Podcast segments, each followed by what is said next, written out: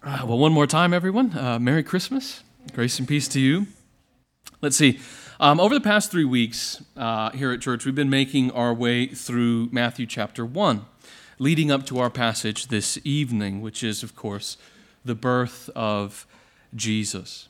And there's a lot to say here, uh, more than I have time for. So, what I want to do this evening is zero in on one detail, and that's the name that is given to Jesus, which is Immanuel, which translated means God with us. Now, that name, Immanuel, is telling us something about the nature and identity of Jesus. He's not just a person of world historical significance nor is he just an unparalleled moral teacher. Jesus is, as he's named here, God with us. And that's the remarkable claim of Christmas. God has come near to us. Indeed, he's come near to us as one of us in the birth of Jesus. So, what I want to do is ask three questions of the nature, uh, uh, excuse me, three questions about this name, Immanuel, and to see what it tells us. So the first question I want to ask is where can God be found? The second is what is God like?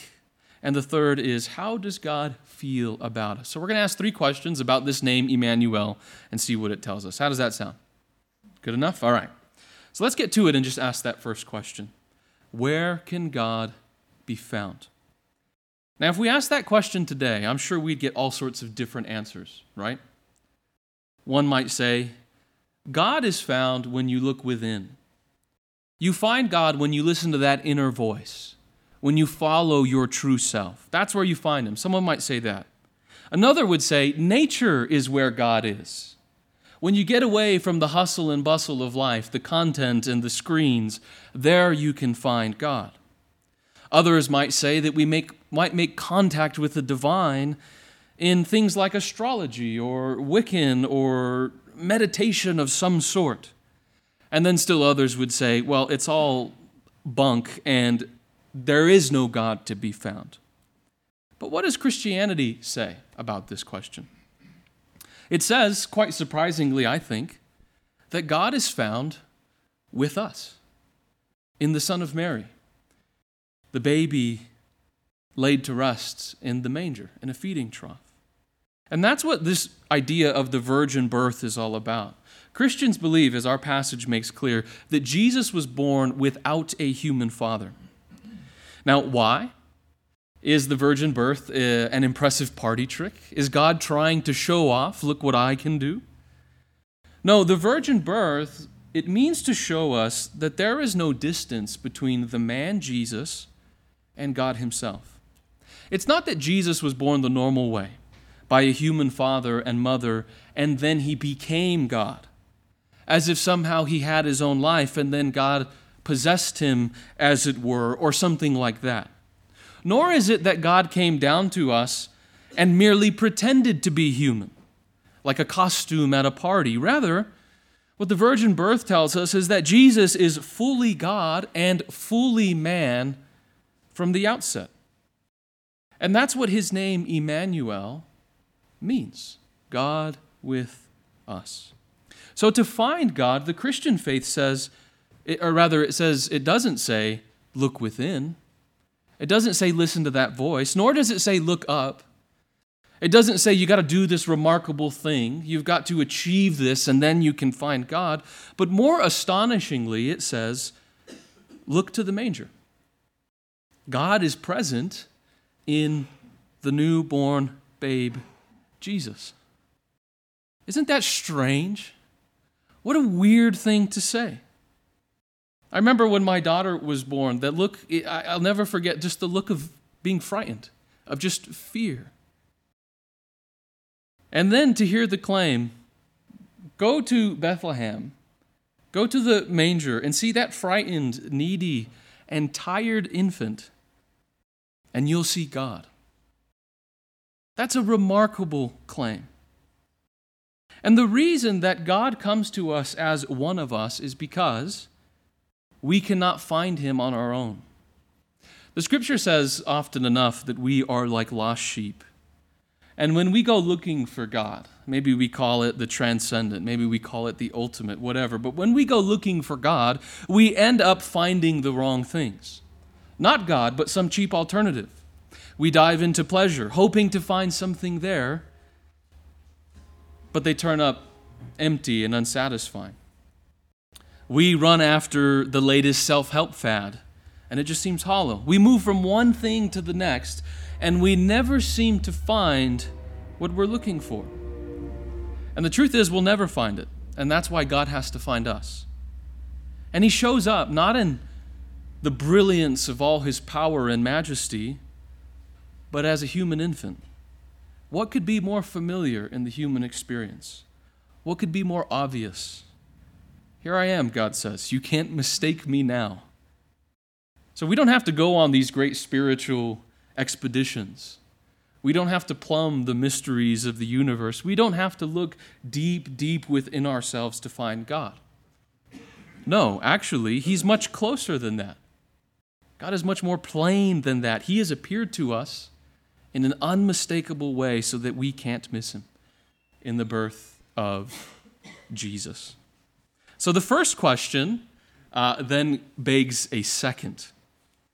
If that's where God can be found, well, what is God like? That's another important question. I wonder how you would answer it. What is God like? There's a lot of familiar answers. Someone would say, God's like a, a kindly old grandpa. You know, he's not that interested in the day to day details of my life, but, you know, he's there to help when I need him. Or someone might say, no, no, no, he's not like a kindly old grandpa. He's more like an angry father. He's not all that pleased with me, I can tell, and he's liable to fly off the handle at any moment. Or maybe someone would say, this is a little bit more modern uh, God's like a nice counselor. He's there to listen to me, and he's there to affirm my lifestyle choices, whatever they may be. On and on we could go. And I'm sure you have your own understanding of what God is like. Now, we all have these ideas, but the question is, right, the real important question here is is anyone right? Is anyone right in what they think God is like? Again, surprisingly, the Christian faith says that no one's right. When it comes to knowing God or finding out what He's like, the Christian faith says that we're all misguided and ignorant.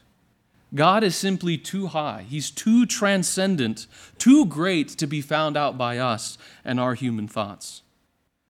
Though we have all these thoughts about God, they're fundamentally off base and untrue. So, how can we find out what God is like if all our thinking is faulty? How can we know Him? Well, the answer is God has to show us what He's like. If we can't ascend up to Him, if we can't lift our minds up to reach God, He has to come down to us. And He has. That is the message of Christmas. Jesus is Immanuel, God with us. Indeed, He says later on, toward the end of His life, His disciples know that Jesus is, they think, I guess, vaguely that He's going away. And they say, you know, if you can just show us the Father, meaning God, it's sufficient for us. And Jesus tells his disciples, He who has seen me has seen the Father. If you've looked into his human face, if you've heard his words and seen what he's like, then you know what the God of all creation is like. So the Christian faith claims that God came down to us and he translated his divine existence into human existence so that we can know Him. It's kind of like a good parent uh, who communicates to their child at a level that they can understand. Right? They accommodate their speech, they accommodate their actions so that their little child, my daughter who's a year and some months, can understand. It says we're lisping, God, we're lisping to us. So the question is again, what is God like? What is God like? Well, let's try and answer that in that name, Immanuel? Well, God is the kind of God who comes to be with his people. That's the kind of God he is. When he names himself, he names himself Immanuel. In other words, maybe we haven't heard this word very often, but it's the word prissy. God is not prissy. A prissy person is someone who likes things to be neat and tidy, someone who expects people to follow the rules and to be extremely polite. Synonyms would be prim and proper, stuffy, and perhaps moralistic. Now, we would expect that of God, right? He's got everything up there, neat and in order, just like He likes it. But down here on earth, it's a mess. It's not somewhere that He wants to be for long. And we, in all our failure and sin, are not the kind of company that He wants to keep. That's what we would expect. It's surprising then to hear that God's not like that. Instead, He is Immanuel, God with us. You see, God doesn't delegate His dirty work to another as if He were afraid to get His hands dirty. He doesn't keep His holy distance watching on in intense displeasure. Rather, He comes near to us in our sin and our impurity. Even more, he comes near to us as one of us. Now, another synonym for that word prissy would be proud. A person who's too proud to associate with those under them. A person who's too proud to sort of speak in the lingo and manner of the common people. But God is not like that either. Now, God is above us, infinitely above us, yet he takes the lowest seat among us. Now, just let's just think about this for a moment. What does it tell us that God, the transcendent creator of the universe, became an utterly dependent infant and received shelter, warmth, and milk from a woman's body? What does that tell us about what God is like? Who could have guessed in their wildest imaginations that God is like that. That He's the kind of God who would do something like that. I've been a Christian for over a decade now, and the more familiar I get with the faith, the more strange I find it to be. I thought I understood what God was like.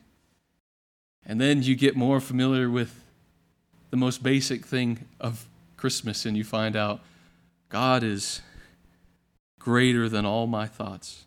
So the good news is, God is not like our dumb thoughts about him. He is greater, he is higher, he is stranger and more glorious than we could ever possibly imagine. And now the last question How does God feel about us? You guys know that word association game where you just say a word and whoever's there just has to say immediately what comes to mind? Now let's imagine for a moment we could play that game with God. And he had to blurt out whatever popped into his mind when your name was mentioned. What would it be? I imagine for most, unless we are smugly self assured, it would not be all that positive. We tend to think that if God thinks about us at all, they're not very good thoughts. And our consciences seem to confirm this, right? That's why we want to keep a little bit of distance. God's not all that fond of me, and I'm kind of skittish around him. And therefore, you know, let's just keep our distance. I'll come around when I can. I'll pray to you when I need it, but let's just kind of keep our distance. It's probably better for both of us.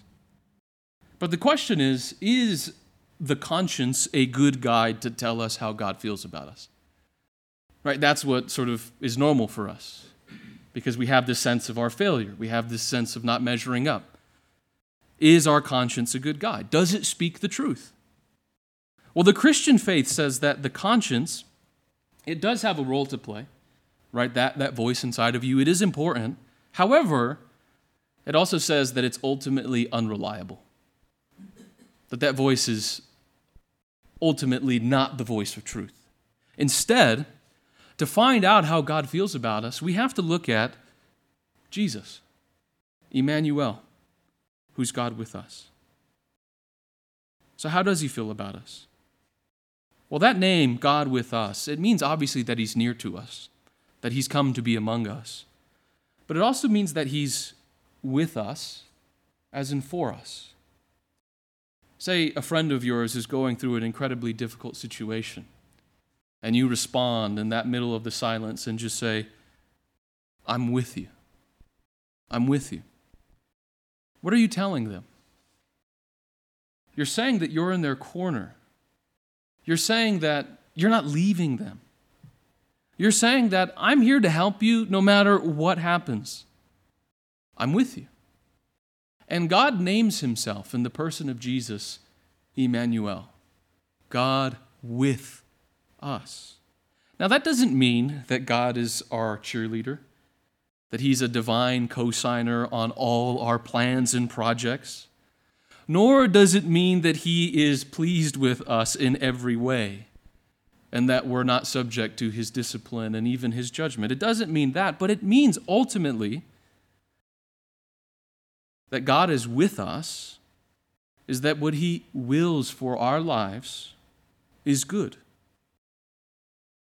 He is God with us in the sense that He has not abandoned us to the consequences of our own foolish and wicked and sometimes evil decisions.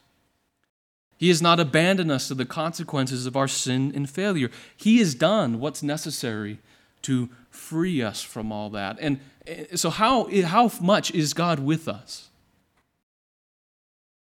That He would humble Himself and become a human, that He would become obedient, and that He would follow the long path from the manger to the cross, and that he would die there, pinned between two criminals, stripped naked in shame and disgrace to free us from our sins.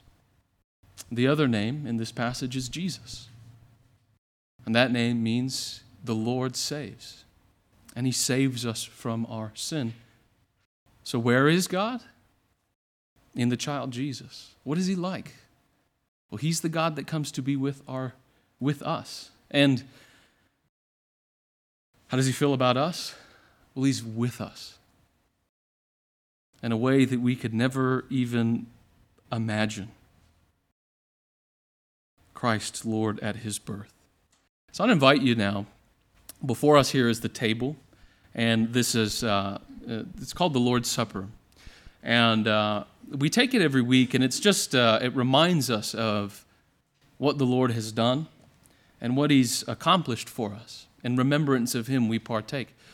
Um, and I think today it's especially important because the cup and the bread signify the body and blood of Jesus, the body that He took to Himself, the body that was born of the Virgin Mary, the body that was broken upon the cross and raised the third day. So I'd invite you up to just come receive the elements, uh, to take them back to your places, and I'll lead us in the Lord's Supper in just one moment.